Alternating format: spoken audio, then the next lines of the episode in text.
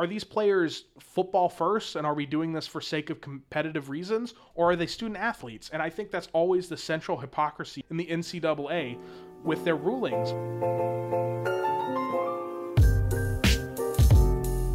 Welcome into the second string, your best source for college football news, analysis, uh, scores, predictions. Being miserable Being mis- that's that's only if you're a Husker fan, which we both are. So. yes unfortunately but on the other hand the rest of college football wasn't so miserable No, no, they weren't. Nate Milbach and Alex Fernando coming at you again with the second string, and we are here to tell you our thoughts on the first couple weeks of college football, and we'll, we'll dive into a couple different topics today. Again, get that quick overview. How's college football feel after two weeks in, Nate? How how does it feel for you? What's that gut feeling? It is how we thought it would be How we thought it would be. There's no big surprises for you yet. I mean, there's some small surprises, but overall, big picture wise, it's about where we thought. Alabama's great, Georgia's great, Oklahoma is great, Ohio State is great. Pac 12 looks like it's already played itself out of the playoff conversation. Pac- Pac-12 might be out of the playoff conversation. You're missing another team that's pretty good, Nate. The defending national champion Clemson Tigers. They I- they look better than great. They look damn good. well, I mean, everybody saw that highlight of Trevor Lawrence scrambling out of that sack and then just on the run tossing a 30 yard touchdown. I was just like, Ugh, goodness gracious. I feel like Alabama's incredible, but I, I just don't see a team better than Clemson this year. I don't either. Um, if anybody's going to make a run at it, I think Oklahoma is going to be the best to make a run at it because of Lincoln Riley's offense. Jalen Hurts obviously already putting up video game numbers. Jalen Hurts looks amazing. I will say straight up, I was underrating him coming into the season. I told you. I thought- told you. I thought he was fine. I thought he would be a good quarterback, not a great quarterback. Fine, Turns out, serviceable. yeah, turns These out are all quotes from you, Mr. Nate Mulbach. all quotes from you. turns out Lincoln Riley does a really good job at molding quarterbacks, molding athletic quarterbacks into a system and just putting up absolute video game numbers. Turns out he's the best offensive mind in college football. Who knew? yeah, who knew? who knew except us for the last two years when we watched his teams. No, I think uh, again Oklahoma's got the best shot um, to overthrow Clemson. Is a very small shot at this point. Again, we're only two weeks in. We have not seen a lot from these teams. Yeah. Um, but Oklahoma, they have a new defensive coordinator, eight returning starters, starting to improve that defense. They're only a couple games in here, but uh, they, if anybody's going to give Clemson's defense some havoc, it's going to be a team like Lincoln Riley's offense. Yeah, exactly. And maybe somebody like Alabama, I think their rece- Alabama's receiving core is probably the top receiving core I've seen in a long time. Uh, Ruggs, Jerry Jeudy, uh, they got so many weapons on offense, and it looks like Tua. I know they've played not very great competition so far, but he looks like he seemed to step up in the pocket. He Saban's pretty playing- upset about that. Did you see that press conference with him? No, I didn't. What he say? Oh, it was phenomenal. Um, somebody was asking one of the reporters was asking him like, Saban, why aren't you guys playing top tier like Power Five teams for your non-conference? Why aren't you playing big teams? And Saban's like, I don't make the schedules. I want to play Power Five for 12 games straight. I want a two non-conference Power Five. I want a 10-game conference schedule. I want legit football all the time. It's better for the fans. It's better to prove who is real and who is not. oh, I um, like that quote. I yeah, uh, that I'm paraphrasing, of course, but it, it was a great piece. Well, I'll have to show it to you later on. It's a great piece, just and I think it opens up some doors in conversation in college football.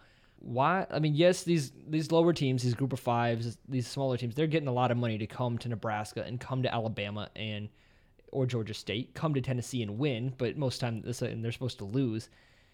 And it's good for their programs. It helps them financially. It helps support their football programs and their athletics overall.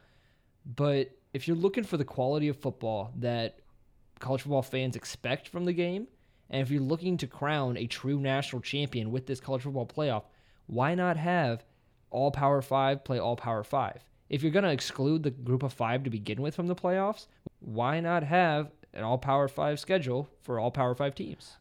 I think based on just picking out who's the best team in the nation, just who's the best straight up like what is Texas better than LSU? Is Utah better than Penn State? You know, these these teams should be playing each other in the non-conference schedule. You know, it's very complicated for other reasons, for monetary reasons, just for the ecosystem of college football, why these group of five teams need to get the cash payouts they do to come to big schools to basically get paid to show up and lose. Unless you're Georgia State. Rip volunteer fans. Oh, so sad. It's very, Two two rough weeks. you know, you're- as I mean, Nebraska as Nebraska fans, we are very upset. Not quite as upset as Tennessee volunteer fans at the Yeah, moment. we, we can at least take solace in the fact we're not Tennessee. we like to see these games that prove, you know, where teams shake out. Oregon and Auburn. We saw two teams that, you know, very similar to each other. Texas and LSU was a very good, very close game that I thought showed us a lot about both teams and proved that both of them have legitimate shots at probably making the college football playoff. Agreed. And I think that Saban brings a good point. Like, again, he's not the one making the schedules. You can't get mad at the coach. They can suggest some things, but ultimately, the schedules are built above their heads and they play who's on their schedule.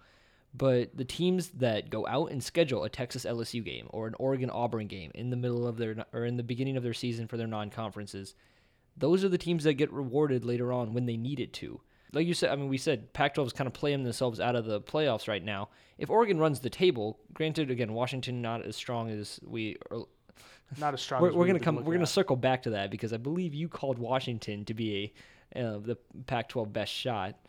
If you go to the end of the season, you see Oregon run the table and they have the one loss to Auburn, and if you have um, you make up some hypo- hypothetical situation and you say, okay, this team's been playing all this group of five nobodies. Which team are you going to take over the top just because they're undefeated against a bunch of group of fives and warm up games? Or is Oregon truly the better team because they played a tougher schedule? it's a lot to think about. I would think Oregon. I thought Oregon showed a lot too. I thought they had a lot of first game jitters in week one, and that led to a little bit of a meltdown against uh, where they had complete control of the game and kind of gave it up. But still, I thought that kind of bode well for their season, which is if they do make that run, people will look at that Auburn loss and will say, you know, if Auburn shakes out to be a pretty good team, which I think they will be a pretty solid team in the SEC, and they'll look to them and say, you know what, they went, they basically played an, uh, an Auburn home game, and they lost a close one, and I think they will get rewarded for that. I think that the playoff committee has shown they're willing to forgive losses in the early season. It's historically been a loss that's very forgivable if you lose in week one or week two or week three. People will look past that. A lot to do with like recency bias. It So, can improve your schedule quite a bit. Exactly, and that's like what if I'm going to throw this one out there. Oregon and Wisconsin. Wisconsin's played two group of 5 teams, has not given up a single point all year to either of those teams. But Oregon's playing a little bit tougher schedule by scheduling Auburn and opening with Auburn. Which team are you really leaning towards? If they're if they're finishing with the same record, the conference games kind of matter because Pac-12, Big Ten, Big Ten's obviously going to be a little bit tougher schedule. No, exactly. And I would take Oregon in that situation. As the committee and as college football fans, what you pr- process as a good loss, as a good win, you know, has to change over time. And I think, especially in this era of the playoffs, you got to realize that I think getting these close losses and getting these easy wins uh, are a little bit more similar than you would think. All right, Nate. So after a couple weeks, I want to hear what your three surprising moments are and your three concerning moments are for college football as a whole. For college football as a whole, I would say surprising moments are LSU looks like every bit the playoff contender that a lot of teams theorized, a lot of people theorized them to be. They looked good, they looked sharp, they looked like they had a functioning offense, which is incredible. My second one is that aforementioned everything kind of seems like it is where it is. Like we don't have one team that just like shot up the rankings and you're just like, "Oh, that that team is dangerous. That team might make a playoff run." It's looking like more of the same, which is not a bad thing inherently if you're a fan of college football. And number 3 is that Maryland is Scaryland. Mar- Maryland is Scaryland. Um, yeah, I'd say Maryland is definitely one of my more surprising moments. And I'm going to take a little bit different route. I'm going to tell you I told you so moments, Nate. Because Okay. I, I got one really big I told you so moment. And it's not officially official yet, but I think it's coming. Lay it on me. Michigan. I told you so about Michigan. Jury's still out. Jury's still out overall. They ended up winning. There's a long season. They did end up winning, and Army's a good team. Army's a tough team. They should not go into the big house and win. Michigan is not as strong as all the experts predicted. They're not going to win the Big Ten, in my opinion. I, I mean, also not, told not you if so. Ohio State plays the way. I also told you so about Justin Fields and Ohio State, and I know What? You, I know you agree. Hold on, hold on. Do you agree? not, do not. I told you so about a thing that a, per, a player that I specifically said I thought people were extremely underrating. You do not get You- to. I told me so about this. I, I feel like you were underrating him as well. I didn't put him in my top five quarterbacks starting the season, but I said he was on the honorable mention list, and I said I thought he was underrated. I just needed to Okay, see. okay, okay, okay. snaps. Let, all right, let's move it on from then. I'll tell you so about another quarterback though, Jalen Hurts. Yeah, no, I, I I admit it. You were right on this one. You thought he would put up video game numbers. He has been. I, Lincoln Riley, like we've said, is one of the best offensive minds in the game of football right now, and Jalen Hurts is another one is another quarterback in the probably long line of quarterbacks. All right, we've avoided it long enough, Nate. Can my can my concern my three concerns just be Huskers, Huskers, Huskers? Yeah, because that's where mine are at. Those are my concerns. That and the Wisconsin not giving up a single point. Again, they haven't really played much competition, but that just concerns me more for the Huskers at this point. Like, I said this to you right after the game. We were texting each other, and I said that this loss to Colorado concerns me. bad. It's This is a bad way to lose. it was a really bad way to lose. And it's not just the fact that we lost. I even pegged this game as, hey, we could totally go into Boulder and lose this game. I thought we were going to win, but I wouldn't have been shocked about it, and we ended up losing. It's the ways we lost and the ways in which we looked bad while losing that. And you know what? Before we dive into Colorado, we got two weeks of Husker football to re- review. Let's go back. We did win. We, did. won the opening week. It was really, really awkward in the stadium. Everybody was just like, "Oh yeah, Husker football's back. We're we got Adrian Martinez. We got Scott Frost. This is the year on the way to the Big Ten championship." I kept looking around, and I'm just like, "You guys, hold up." We're still a young team. We still have a long ways to go. This team is not quite ready for this big of a spotlight and just to run the table. The offense was really struggling. Defense, very impressive, very improved from a year ago. Still has holes, still has concerns. Yep. Tackling, we're getting turnovers. We're playing the ball well when we're there. We're getting better on defense. We are, and I, I think the defense is the strength of this team right now, which is scary because we have a Heisman caliber player on a quarterback. It, it, it was a struggle in the South Alabama, Alabama game. We couldn't get it going on offense. Started struggling on defense a little bit in the second half because the offense couldn't get it going. But you know, South Alabama, South Alabama, they were a three and nine team last year from the Sun Belt. Mm-hmm. You know, we we handled them. We ended up winning by two touchdowns. I was never really in any fear that we were going to lose that game. Not too much. When when we got the defensive touchdown and JD Spielman's kick return back to back, and we built a little bit larger of a lead, I'm like, okay, this should be at least manageable enough to hold. But the, South Alabama was kept chipping away. They they hung in the game, so credit to them. Again, I think that opened everybody's eyes. Like, okay, Nebraska's like we we're still a growing team, and that was that was good. I think people kind of set down the Kool Aid. Then you move to Colorado. This is a game that, no matter what happens the rest of the season, this is the game people wanted to win. This is Colorado. This is an old Big 12, Big 8 rival, um, one of our most hated rivals, border state.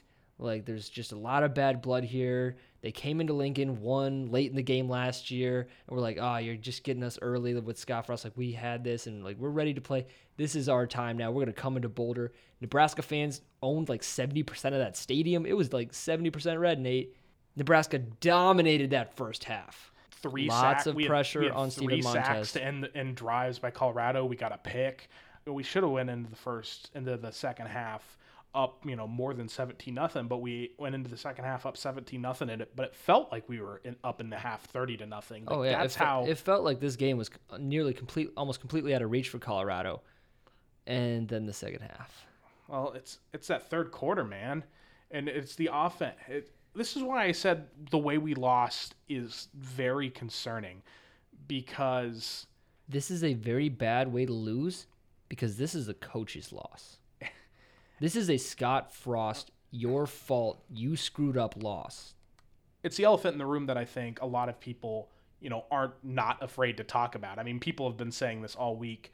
gets that pit in your stomach a little bit, which you're like, that was that was a bad coaching performance. And Scott Frost, he's he's not supposed to be a bad He's not- offensive coordinator. He's supposed to be the coach of the year. He's supposed to be the guy.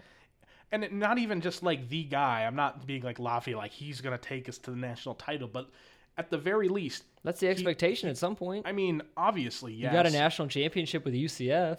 supposed to be at least the guy who runs a creative offense. He's supposed to be able to get second and third downs, you know, conversions when you need them.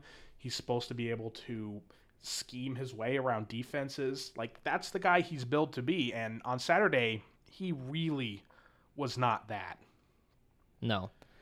I'm trying to think of the moment when it really changed, but I keep drawing myself back to the timeout before we even had a play called or play ran in the second half. I was looking at that and it happened. They were like prevent a delay game, and I was like, it's the first play of the second half. Just just take the delay of game. Start first and fifteen. We I mean, it didn't necessarily quite come to a point where we needed it later.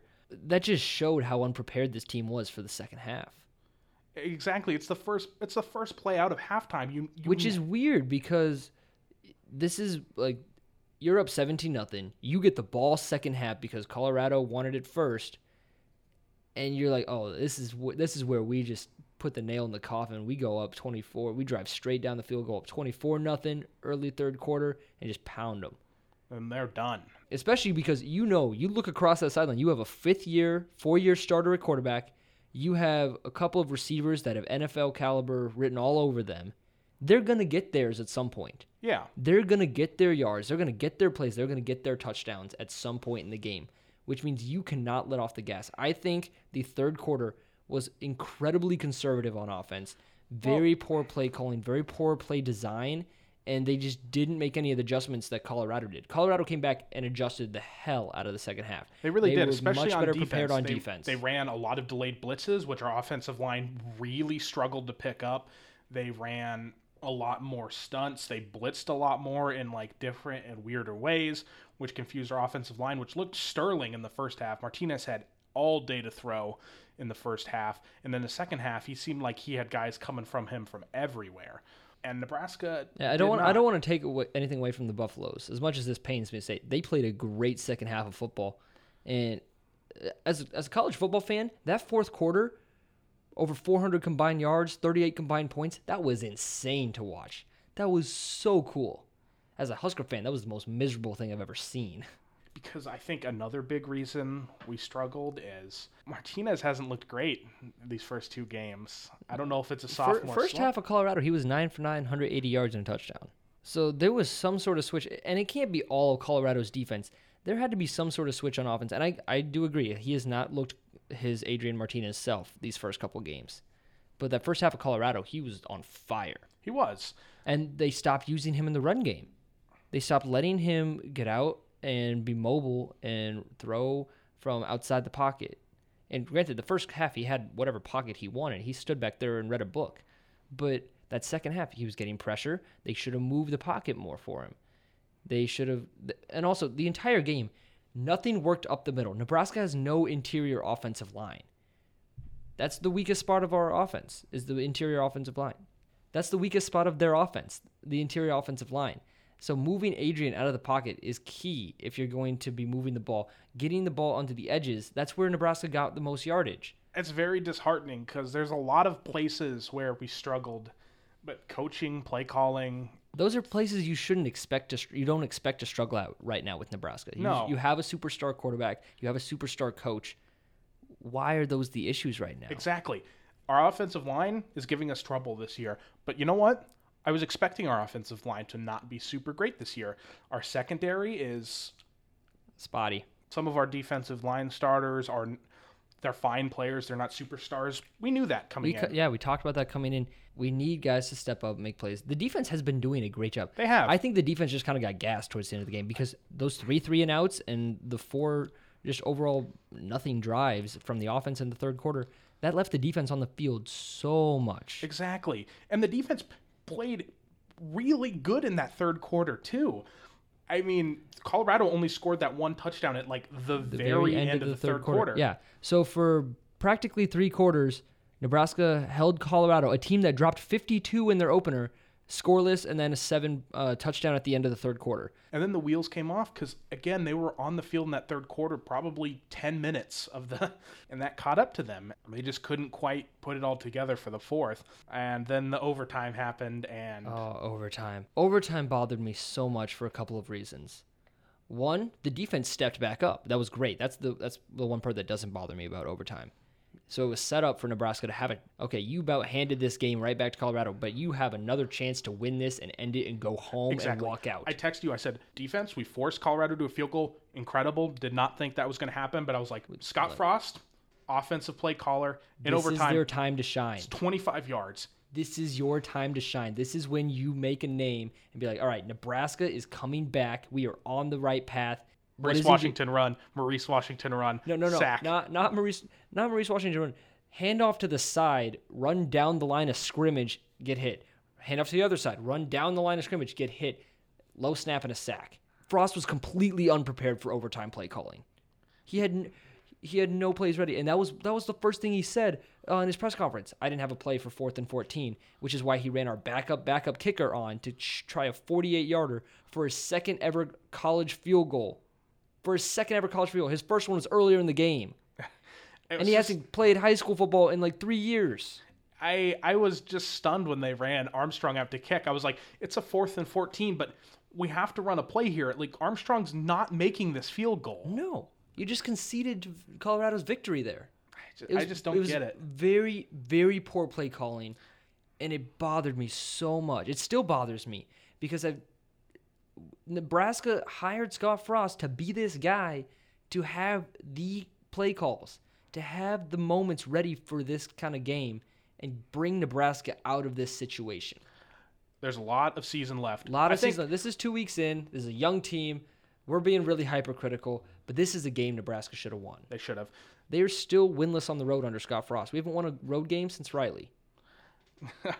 We'll see. We play in Champaign in a couple weeks. You know, we'll see if they've actually learned some things by then. You know, early in the season, extremely early in the season, I don't quite share his confidence, but in the press conference on Monday, Mo Barry said they'll forget about this Colorado loss. We played the Big Ten championship game. I don't quite have the same confidence as he does. Ooh, I think Bold. his I think his general sir. I think his general statement in that if we play well, if we finish, you know, 8 and 4, 7 and 5, I think people, you know, if we play tight on the games we lose, I think people will forget about this one and say, "Hey, I agree. And I will say, before the season started, if Nebraska were to get to the Big Ten championship, in my mind, they had to lose to Colorado. They had to get humbled by Colorado.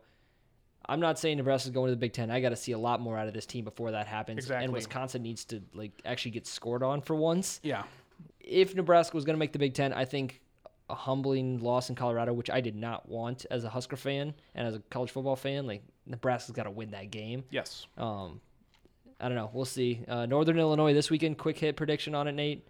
They're they're not going to go down easily. No, they're They're ne- a sol- they're a solid team. They are never a group of five team you want to play, and they beat us two years ago here in Lincoln. Yeah, I, I think both teams are a little different. They played three quarters against a, so- a really solid Utah team. They have a new coach this year too, but Yeah, looks they like didn't- they're I mean, taking up right where they left U- off. Utah Utah ended up kind of manhandling them at the end, but they were in the game. They weren't out of it by any stretch. Mm-hmm. So I think they'll be tough, and you know we can't, we definitely cannot overlook Northern Illinois. But I think at worst it'll be a game similar to South Alabama. We'll win by a couple touchdowns. Yeah, I'm thinking a 10 to 14 point game. Maybe maybe push it to 17. Uh, well, if, if No, our it- kicking it- game works. Yeah, we'll see. Before we go into our last topic, let me just give you a couple other quick hit uh, games that I think are kind of interesting this week. Want to know your thoughts? Pittsburgh at Penn State, little old rivalry starting back up there. I don't think Pittsburgh's very good this year. I think Penn State's going to kind of manhandle another Power Five team, and they'll show why they probably deserve to be in that top ten conversation. The Cyhawk Trophy, Iowa at Iowa State. Game day is going to be their first time ever in Ames.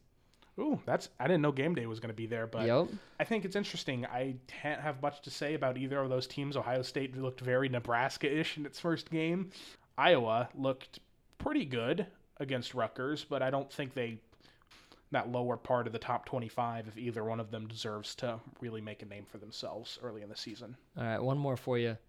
The Horn Frogs of TCU traveling up to West Lafayette, take on the Boilermakers. Hmm. TCU at Purdue. That is really this. Yeah, this is a really interesting game. Purdue, they had that really rough loss to Nevada in the opening game. They looked kind of shaky in the in like the first first quarter or so against Vanderbilt, but then they ended up putting their foot on the gas, stepping on their neck, and ended up cruising out of there with a blowout win.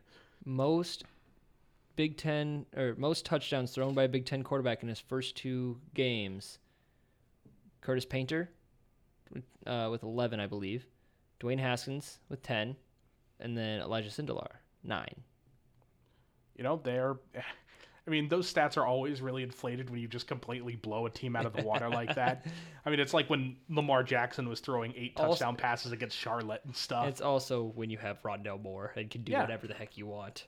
No, it, it- I think it'll tell us a lot about Purdue and if they're that first game was just a really rough Purdue style loss that they normally have, or Yeah. if they're legit. Now, uh, we mentioned this in our last episode. I wanted to hit on this topic as we end our um, end our podcast here today.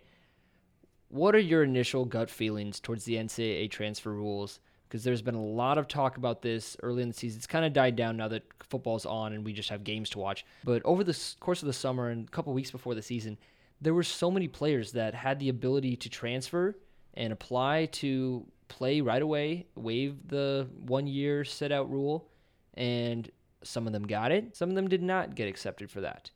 The ones that didn't get accepted, they're not very big name players. They're not people you're really going to pay attention to when you're watching the game. And also, their reasoning was really dumb for not getting accepted. You know who got accepted. You have Tate Martell down in Miami. You have Justin Fields immediately getting to play in Ohio State. What's your gut feeling on this? I mean, like most things in NCAA, it's a decision making process meant to benefit the blue bloods, meant to benefit big time schools that are going to be top 10, that are going to play under the lights, that are going to get endorsement deals, that are going to star in commercials for the NCAA. It's all about money. And it, it's frustrating because you look at somebody like Luke Ford and didn't get inside that weird magic 100 mile radius, which is another. That's Bro- that's Brock Hoffman. Oh, never mind. Ford, Ford was back in oh um back in his uh I hope say I think he was Uh, um, but yeah, he, he wanted to visit his grandparents. He wanted to be closer to his grandparents, and NCAA was like, No, so Luke Ford, his situation, they deemed that his grandparents were not part of his nuclear family. that's ridiculous. His nuclear family, so he can't go. Like, it's not good enough that he wants to visit his grandparents, and his grandpa ended up having a heart attack later on after he moved home because he knew there were health issues. But they're not part of his nuclear family, so he can't play football right now.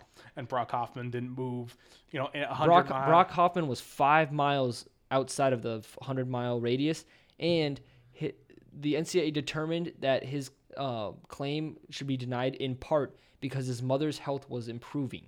so ridiculous. And the thing I always go to in these NCAA transfer cases, why do you sit out if not for the fact that it's due to competitive reasons for the game of NCAA football? But that's not what NCAA football is really about, is it? There's aren't they student athletes? Don't they go to school too? They're, they're, student- they're supposed to go to class, but they're supposed to become better people of society, better men of society by going to class and educating themselves. This is why I think it's ridiculous to force them to sit out a year if they want to change schools. I mean, maybe it's because of football. I mean, I'd say mostly it's because of football. But if we, but if say when I was in college, I wanted to say transfer to, I don't know, Oklahoma, to say I wouldn't have to be like Oklahoma wouldn't have to be like, hold up, go work a year at McDonald's. And then we'll let you take some classes.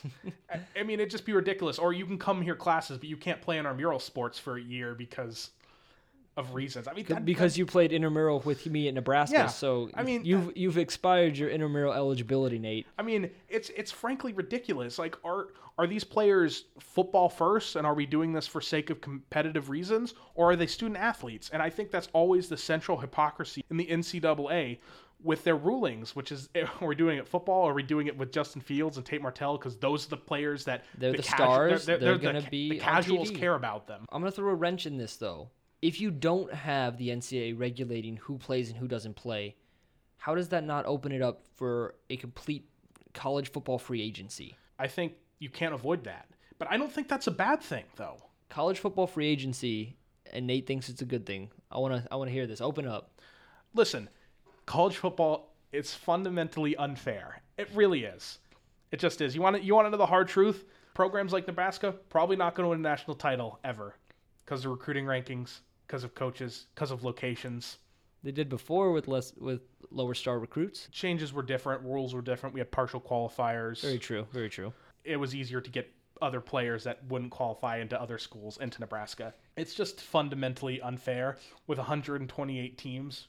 You're just never going to have a perfect balance of talent. This isn't the NFL. You don't have salary caps. These are students trying to get their education, and if they want to go to Alabama, if they want to go to Auburn, yeah, maybe maybe Alabama will get more good players than they know what to do with. Guess what? They already have more good players than they know what to do with. They've been in the top 10 for 10 straight years. It's fine. I'm not sure quite how I feel about this whole football free agency thing because if you're recruiting this guy, I mean, you get Wan'Dale Robinson to Nebraska, and after a year of playing for the Huskers, he's like, you know what? I think I'm good enough. I can go play over at Ohio State. He goes cross conference at Ohio State. We see him in the Big Ten championship. Nebraska sees him in the Big Ten championship, hopefully. And you're just like, wow, that kid played for us. That kid played for Nebraska. And now he's over there because he thought he was good enough to move over there. Is that what the free agency is going to lead to? Plan. I don't think it's a situation with no with no cons. The fact that the NCAA shouldn't be picking and choosing what it does. I think it should stick to a rule set. I, I do agree there needs to be just a base rule set of what qualifies these guys to play, what doesn't qualify them to play immediately when they get to their school. Something like family medical issues or wanting to spend time closer to home, those are not things you should deny a student athlete to play their game for. Heck, I'm I'm Heck, okay. the part of the reason going closer to home is so their family can come see them in the game. It's it's just ridiculous, and the NCAA is so exclusionary. The NCAA is so picky. It's just so frustrating. You know, I'm, I'd be in favor of a rule like Jim Harbaugh. He proposed just every player gets one free transfer. You don't have to sit out a year. That's, That's it. actually not a bad idea. Yeah, yeah. Every player, single player, you can transfer one time and don't have to sit out. And then if you want to do it again, you got to sit out a year. That that's not a bad idea. I like which, that. Which I think is a good first step. I think it should just be you should be able to transfer as many times as you want. I know I, I am particularly radical One on this one issue. thing one thing you got to look at at some point these kids are getting a college education. Yeah, and we A good amount of them are not going to play in the NFL, so they do need to worry about this college education. exactly. And they need to finish their classes. Those classes need to make sure they transfer as well. Yeah, I I I th- I think making And sure you need to finish your degree. You need to make sure your degree is going to be done based off of these transfers as well. exactly. I I think you know academically should be the main. It's it's a complicated system, and I don't think there's any real answer. But the fact of the matter is, the system right now, it's crap. It's not and it needs to respectful to, the players. Indeed. No, I agree. Um, well, we have plenty more to talk about with the NCAA. Uh, California legislator possibly allowing players players to get paid for their likeness and uh, use of their image. So Gavin Newsom, governor of California, still has like 20 days to sign the law. yeah, that one's coming up later this season, and we got a lot of college football season left to worry about. Nate, another great episode of the Second String. Another good podcast talking with you about some Husker and college football. How you feeling about Week Three Nebraska football? I'm nervous, but I'm a fan as ever, so cautiously excited. It's, it's a step in the right direction, in my opinion. I got to bring the I got to bring the British to their first ever Husker football game. My British relatives coming into town. This is gonna be a fun time. Oh, I hope so. I'm sure they'll love American football and all its violence. Oh yes, indeed. For Mr. Nate Mulbach, I'm Alex Fernando. You were listening to the Second String, your favorite college football podcast for news, analysis, updates. And Nate, sent us home. Why is knowledge? Why do you choose that? See you guys.